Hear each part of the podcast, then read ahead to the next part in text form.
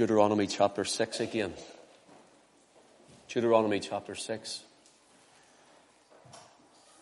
We done aspects of love. Last week we didn't because we had broken it up speak on the wise man. This week we're going to do part three because I feel it's, I feel it's just what the Lord had wanted me to bring this morning. Aspects of love.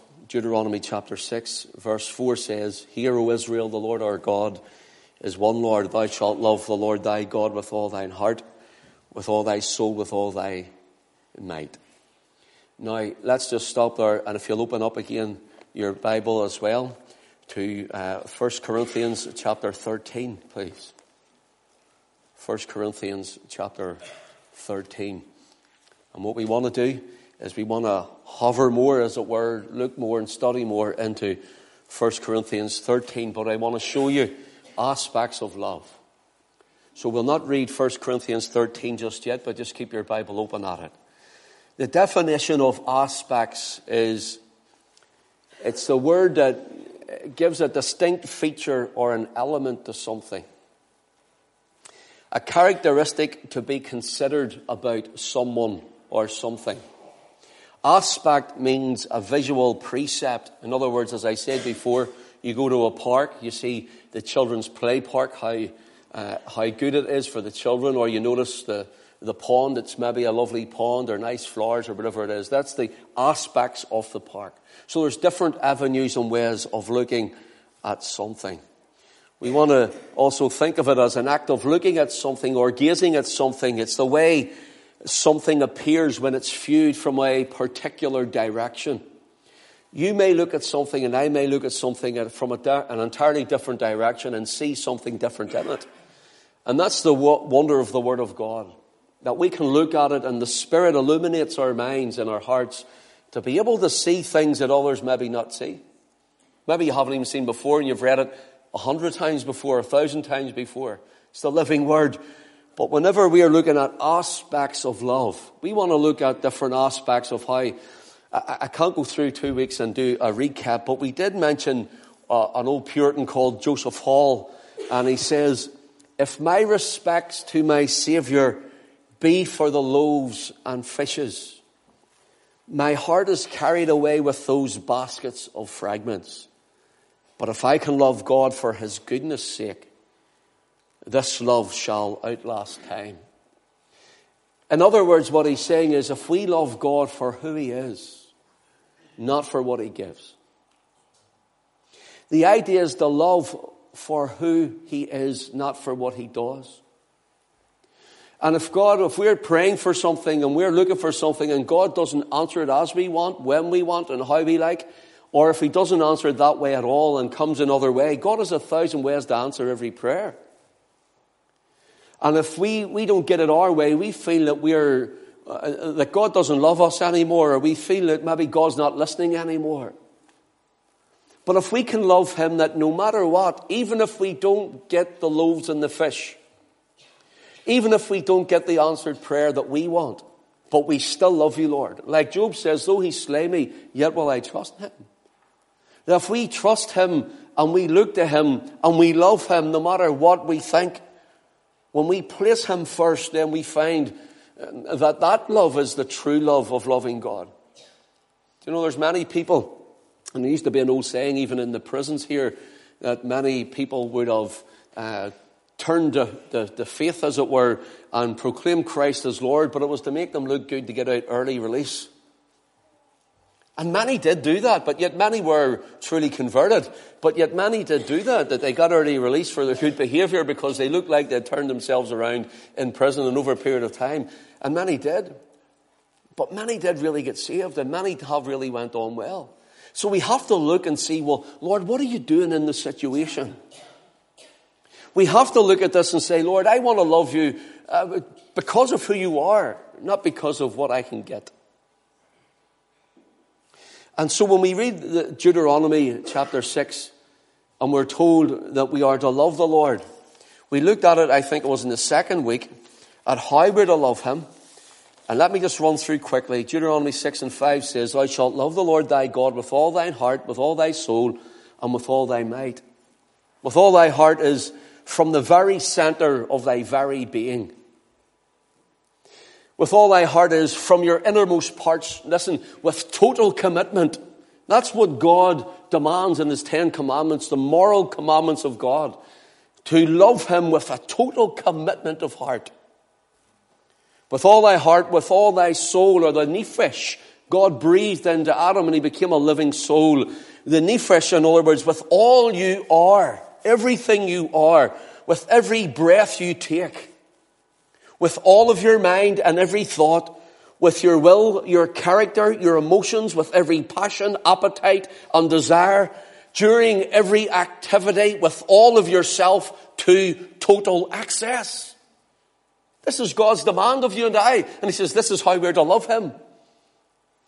With all our soul, with all thy might. The word might means with all your strength, with every force you have, to the highest degree, with the abundance of muchness.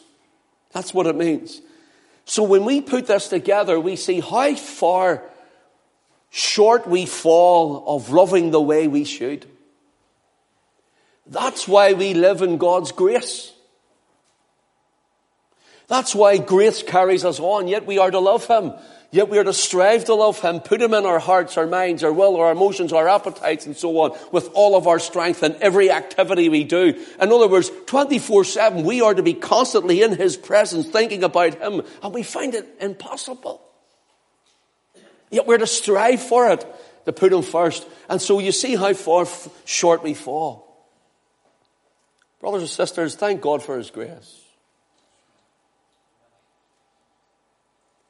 Because if he didn't love us because he loved us, and if grace wasn't upon us because grace is just no reason for grace, but grace, as the old Puritan said, then you and I would be lost.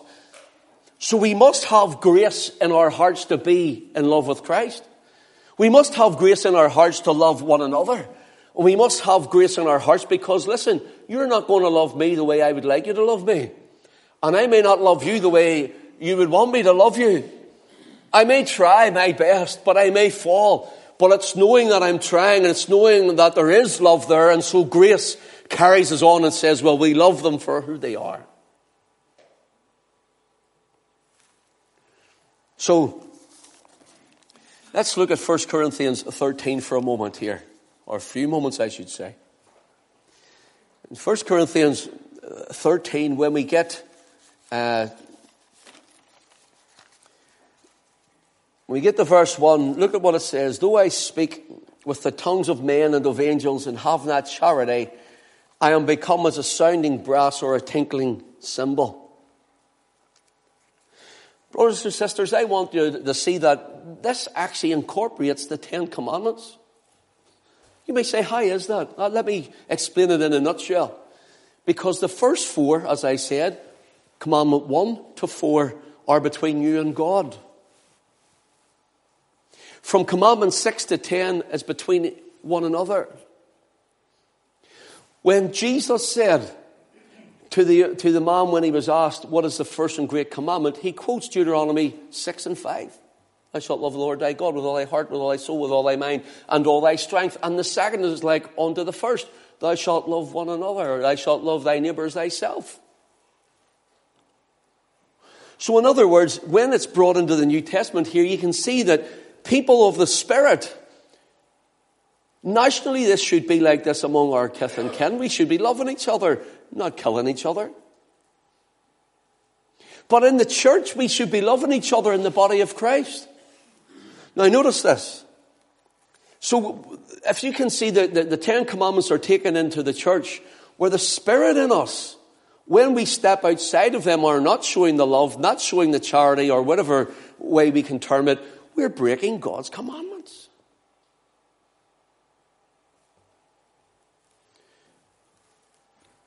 The word charity here is the word love.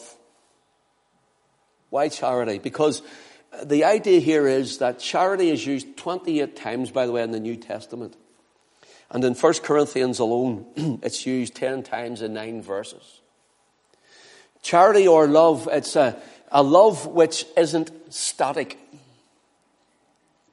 A love which isn't static. Charity is a love which is unbridled love, unharnessed love. In other words, it's a freeness of love. It's a love that you have the love of God in you for the love of God in someone else. They may let you down. They may fail you. They may hurt you. But you're to love them. Notice this. This is the command. This is not a precept, it's a commandment. Charity is a love of action and manifestation. In other words, love, this type of love, it's a love of manifestation. Let's manifest the love of God to one another as Christ did on the cross. The word charity here is the exact same word for the love of God in Christ on the cross. Christ loving a people who were his enemy. Christ loving a people who didn't want to know him. Christ loving a people who turned away from him. Christ loving a people like you, like me. That's the manifestation of this word charity. And here, this word charity, isn't it? We think of charity as let's go to a charity shop. And, and they do a good job. I'm saying nothing against them. Uh, uh and you, you go to a charity shop and you bring your, your bric-a-brac or your second-hand goods or, uh, or nearly new clothes and they try and help. And that's fantastic. But this doesn't do the word justice. The word here, charity or love, it's a love of action and manifestation, a love of grace, or as I wrote, it's a love with legs, and long legs at that. In other words, it strides out to do and go past everything that we are against. It keeps on loving when the person seems unlovable. It keeps on loving when the person uh, seems that we don't like them whatsoever. You love them because the Lord loves them. So we are to love the Lord. We are to love one another. 1 Corinthians 13, let's look at it. The word charity or love. Though I speak with the tongues of men and of angels and have not charity, I am become as a sounding brass or a tinkling cymbal. Now we're going to look at this in a moment, what exactly Paul is saying here. But see the word charity, as I said, it's the word love. There are four words in the Greek New Testament for the word, our English word love. Four. The first one is eros. E-R-O-S if you want the, the spelling of it in our English. Eros is where we get the word erotic from. Eroticism. The second word is storge or storge, and it means family love, love between family. You love your parents, you love your children, your brother, your sister, and so on. Then we have philia or phileo love, which is a brotherly friendship, sisterly friendship. It speaks of a friendship or a partnership, and it's described as outside of that, the highest manifestation of a love for someone outside of your family. I love that person because they're my friend or whatever. So whenever that's the third one, the fourth word for love is the word agape, or some people pronounce it agape. Agape love. Now listen to me hear what agape love is. I've told you it before, but I want to expand it for you. It's a love that loves without changing. It's a love that loves without changing. It's a love that gives without demanding. It's a love which gives without expecting repayment. In other words, you love them and you don't expect anything. It's a love which loves even when it is rejected. Think of Christ. He loved us even though he was rejected. He was loved even though, and he, he expected no repayment when he went to the cross. He, he, was, he loved us and, uh, and he demanded nothing from us. He, his love doesn't change for us. It's a love that loves when it is rejected. It is a love which gives because it simply wants to. It's a love that's self-denial for another's sake. Picture Christ in the cross. Alan Redpath on the word agape for love here. He says our word agony derives from it. It means the actual absorption of our being in one great passion. In other words, that time when everything you are and all that you have is given over, and it agonizes sometimes to give it. That's agape. That's the love of God. God is love. God is agape love.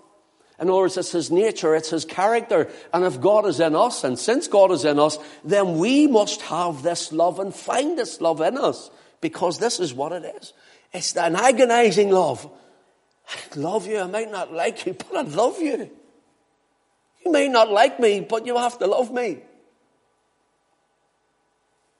I may not like you, but I have to love you. Kenneth Wuest, in his Greek word study, says agape is a love called out of the heart according to the preciousness of the object that is loved. And I use that all the time. I think it's tremendous because I look at my children and my children don't need to do anything. They don't need to do somersaults or cartwheels. They don't need to buy me anything or give me anything. My children just exist and my heart has its love called out for them because they're the object that is loved. And because they're the object that is loved, they're so precious to me, it draws the love out of my heart without them having to do anything. That's agape love. And so the Lord says in, uh, uh, through Paul in 1 Corinthians chapter 13, this charity, the word for charity is agape love. Love with legs, love that's called out. It's a love that agonizes even when those you don't like, if I can put it like that. Even when there are those who have hurt you, you still love them. Want the best for them. Charity here is a love with legs it's a love in action. In John chapter 21, the Lord Jesus, risen from the dead, and he comes to meet the disciples at the Sea of Galilee.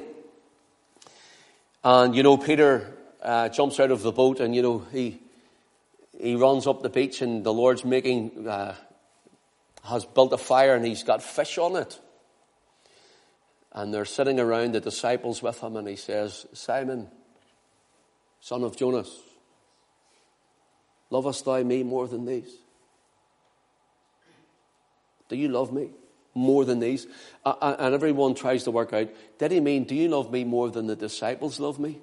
Because remember, it was Simon Peter who says, even though all will leave thee and forsake thee, yet will I not forsake thee. I'll go to prison and death for you. Yet that night he betrayed him, or denied him, rather.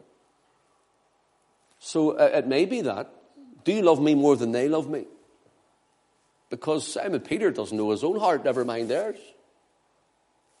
Our hearts deceive ourselves. Your heart will deceive you. Some say, Do you love me more than these fishing boats? Because he was a fisherman and he says, when Jesus didn't seem to be showing up, he says, I go fishing and he gave up.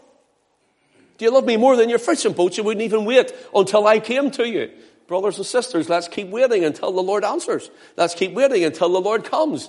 Because he says, look, do you love me more than your fishing boats? Are you willing to go back to what you think you know best?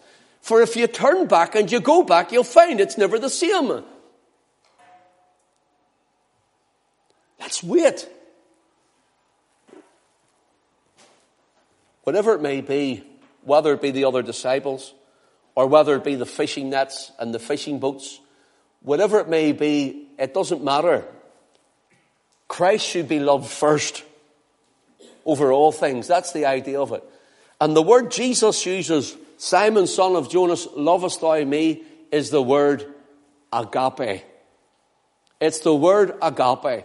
In other words, what Jesus was saying, he's saying, Simon, son of Jonas, do you love me with a love that is called out of your heart?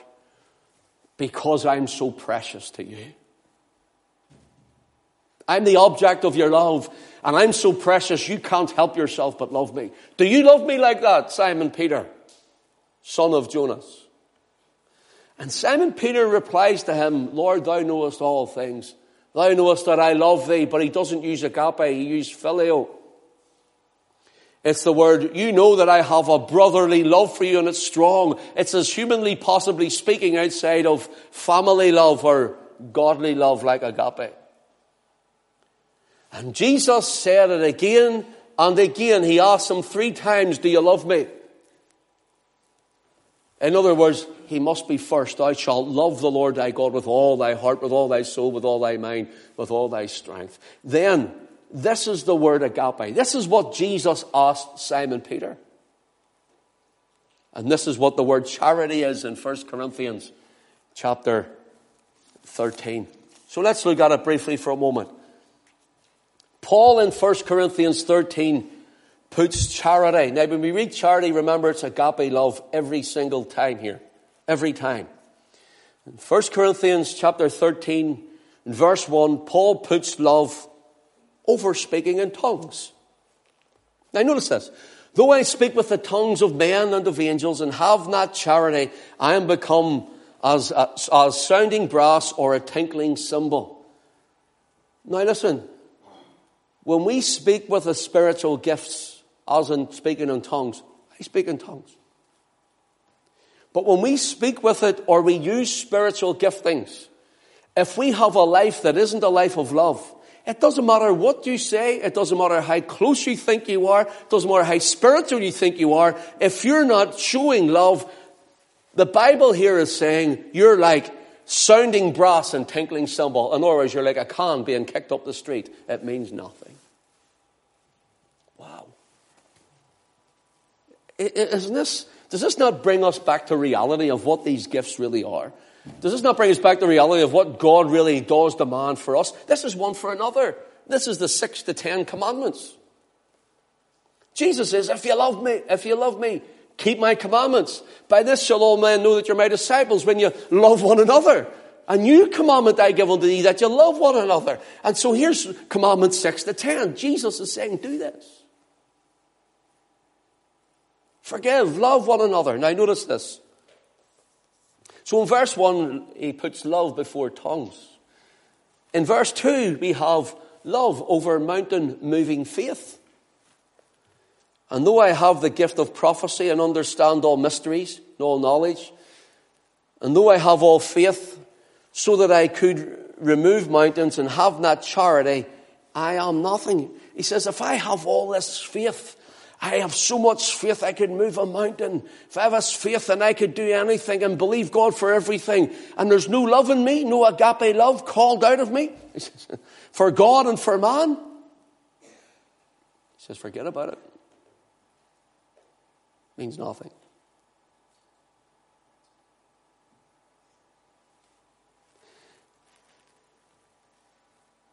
Verse 3 Love is over your service and your self sacrifice.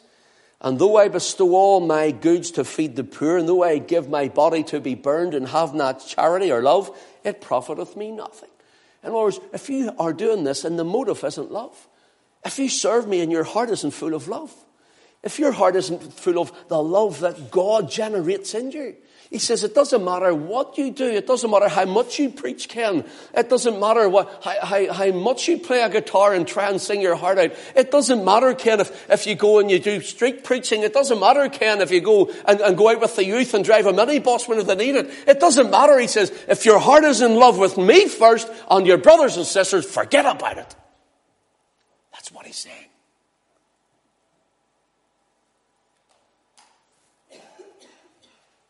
Notice this. In verse 8, love is over prophecy. Wow. Verse 8, charity never faileth. But whether there be prophecies, they shall fail. Whether there be tongues, they shall cease. Whether there be knowledge, it shall vanish away.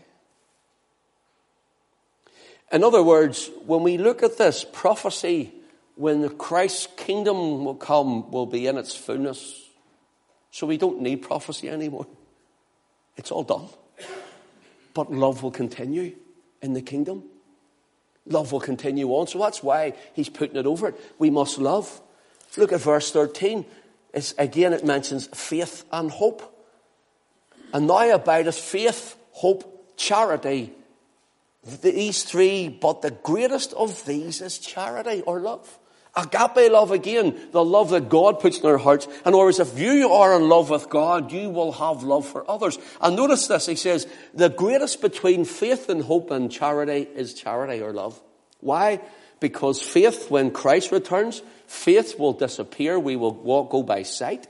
We will see him as he is. And hope will be fulfilled and hope will not make us ashamed. So hope will end because we have nothing else to hope for because we're living in the fullness of the hope that we have. But love will continue on. Love will continue in the kingdom. Love for Christ and love for His kingdom and love for His word and loving Him forever and ever. So we have this. Now, go to verse 4, 1 Corinthians verse 4. Now, when you're at a wedding ceremony, this is one of the most read portions of scripture, I would say, when two people are getting married, because this is to come into the home, into the wedding, into the marriage. Notice this. Verse 4. Charity, love it is. Charity suffereth long and is kind. The word here for suffereth long is the word macrothumeo. Charity or love suffers long. Macrothumeo. It means patience, by the way, but let me break it down. The word macro means long. Long. And thumos means the temper, the temperance of the mind. Slow to anger, slow to get vengeance. Now, notice this. Macrothumeo put together means that we are, not only in a church, not only in our homes, but also even in our, if we were to bring this into our nation, this would work wonders. It means that we are to be slow of mind to be angry. We are to be temperamental as to the good. And we are to be long suffering and slow to want to get our own back. Why? Because it is the love of God in us and that's the love of God showing through us. And we're fulfilling commandment 6 to 10. Now, brothers and sisters, when we think of these things, I could think of, as I was writing this, I thought of people maybe that I maybe even held a grudge with sometimes. I thought of things that really annoyed me and I had to put it to bed, as it were. But notice this. It says, charity suffereth long and is kind. The word kind is, it means it's disposed to be useful. Love becomes useful. It can't help itself but be useful. And it means that it will always go for the good. Then he goes on in verse 4 Charity suffereth long and is kind. Charity envieth not. The term for envieth not here is, it, means it, love does not have a zeal for ill will, but has a zeal of warmth, a zeal of kindness. It doesn't have ill will against another. Charity vaunteth not itself and is not puffed up. Really, it means vainglorious. In other words, love will have you when a brother or sister or whatever uh, has sinned against you. He doesn't say, well, I'm perfect and you're not. It's a sort of love that doesn't say to a brother or sister, you know, I'm better than you. I'm more spiritual than you because of this, that, or the other. But rather, showing your spirituality, that is that, uh, is that I love you. I love you. So here we see in verse 5, notice this, it doesn't inflate oneself also, it means, verse 5, speaking of charity, charity doth not behave itself unseemly. So if you love someone, then love them. The Lord is one Lord, and because you love Him, there's been no other gods no other loves. Because then we break the commandment before God. Goes both ways to see that. Now I notice this, verse 5, Charity doth not behave itself unseemly, seeketh not her own, is not easily provoked, thinketh no evil. Verse 6, rejoiceth not in iniquity, but rejoiceth in truth. The word iniquity here is the word is unrighteousness. That's what it means. So love does not rejoice in unrighteousness. So, yes, yes, there is a time that we look at unrighteousness and do not like it and say, You're wrong. You're wrong. But also, love says, You're wrong, but we are going to see what we can do with you.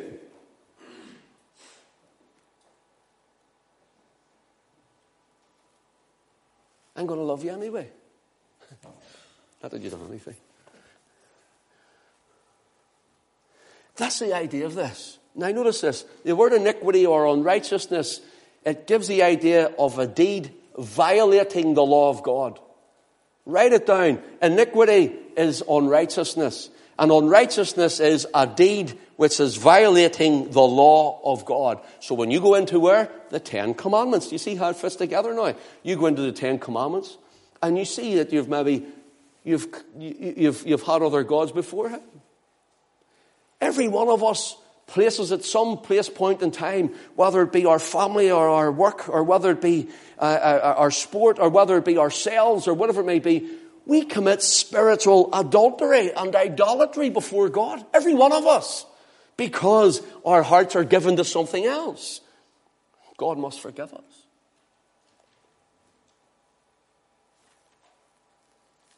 So we're violating the law of God. So you, you, read the Ten Commandments. We haven't time to go through them all, but from one to four is you and God, six to ten is you with each other.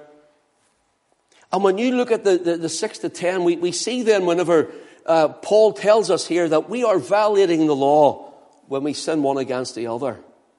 But love, as in one to four, God forgives you at repentance. So we one another at repentance. Now notice, it rejoices not in iniquity or the violating of the law, but rejoices in truth. In other words, when we see someone, you know there's nothing as there's nothing to bless a pastor as much as to see someone in church doing well in God. It's like a million pounds. There's nothing blesses a pastor as much as to see someone growing in God. It's like a million pounds. You rejoice in the truth. You're rejoicing when you hear the truth of the word. You rejoice when you're sitting under. And even when the truth convicts us, rejoice because then God's speaking. See, when the word pricks the heart, rejoice because then God's speaking. The day of Pentecost, Peter preached, 3,000 souls came to Christ. What happened? The word pricked their hearts, we're told. And they says, well, what must we do? He says, uh, uh, repent and, and, be baptized, every one of you, in the name of Jesus Christ. Now shalt receive uh, forgiveness of sins. Or, uh, for the forgiveness of sins, now shalt receive the gift of the Holy Spirit. And so their hearts were pricked. So every time we sit, whether it's under the, the meeting here or the Lord speaking to you from the Word of God, every time when we say, but Lord, I don't want to do that. I don't want this to happen, or I don't, I don't want to listen to this, or this is hard for me, or see her, I don't like her, and I don't like him, and yeah, yeah, I could choke them rather than love them. The Lord says, love them. Love them. Love them like I love you. So, brothers and sisters, I love every one of you.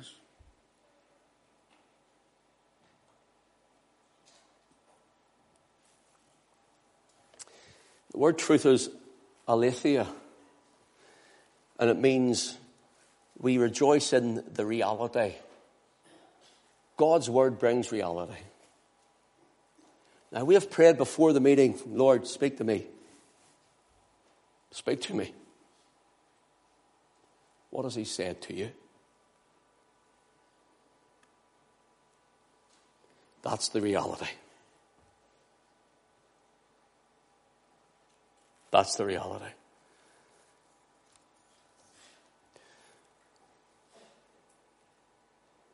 I'm closing. Thank you for your attention. The word truth means aletheia or the reality the manifestation or appearance of truth. The essence of a matter. The essence of the matter here is we love, and if we don't love, we're like tinkling cymbals. We don't love, we're like sounding brass. We love, we don't love, we're not really to exercise mountain moving faith. It means nothing to people. Notice verse 7 Charity beareth all things. You know the words beareth all things? You know what it means? It means love covers what is displeasing in another. Charity beareth all things. Love covers what is displeasing in another. Love also believeth all things, it says in verse 7. And it means this believeth all things means to allow for circumstances to see the best in them. To allow for circumstances to see the best in them. In other words, love will, the love that God places in us to prove that love in us, we love them and it covers that which has displeased us. It also believes to allow that they will get better, that they'll get better in the ways.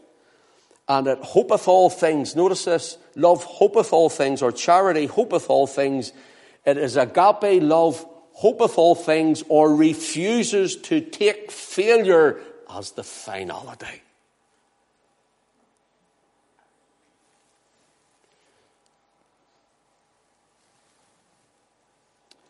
Love endures all things. You know what it means?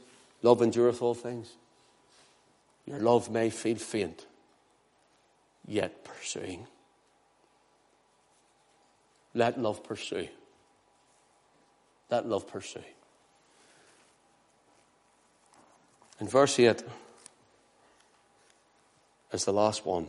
1 Corinthians 13 and verse 8.